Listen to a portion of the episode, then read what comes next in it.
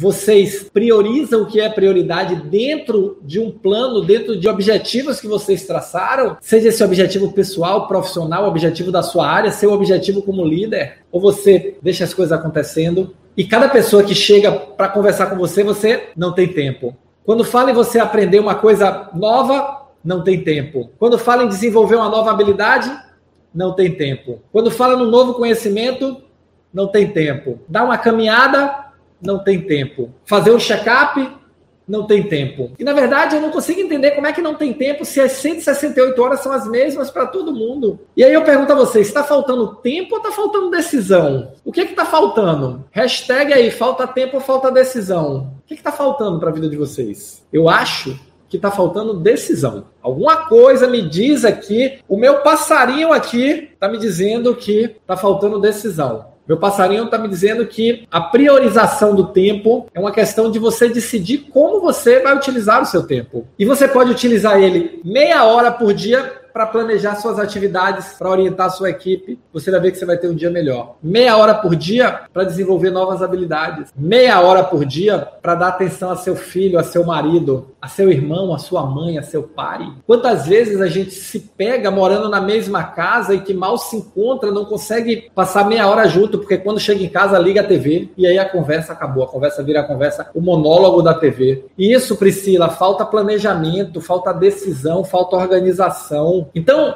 nós temos que decidir todo dia o que nós fazemos com as nossas 168 horas. E olha só, nós não temos 168 horas. 24 por dia, 8 eu passo dormindo. Não escolho. Posso até ter gente que dorme menos, tem gente que dorme mais. Vamos botar uma média aqui. Entre se preparar para dormir e se preparar depois que você acorda, mais uma horinha aí. 9 horas por dia. Das 24, sobraram 15. E aí você tem que escolher o que você vai fazer com essas 15. Mas o tempo que vai para o trabalho, o tempo que volta, vai diminuindo. Então, será que você está priorizando sua vida? Você gostou desse vídeo? Quer saber mais? Assista o vídeo completo no YouTube. Vai lá, aqui embaixo está o endereço www.youtube.com.br. Estou te esperando.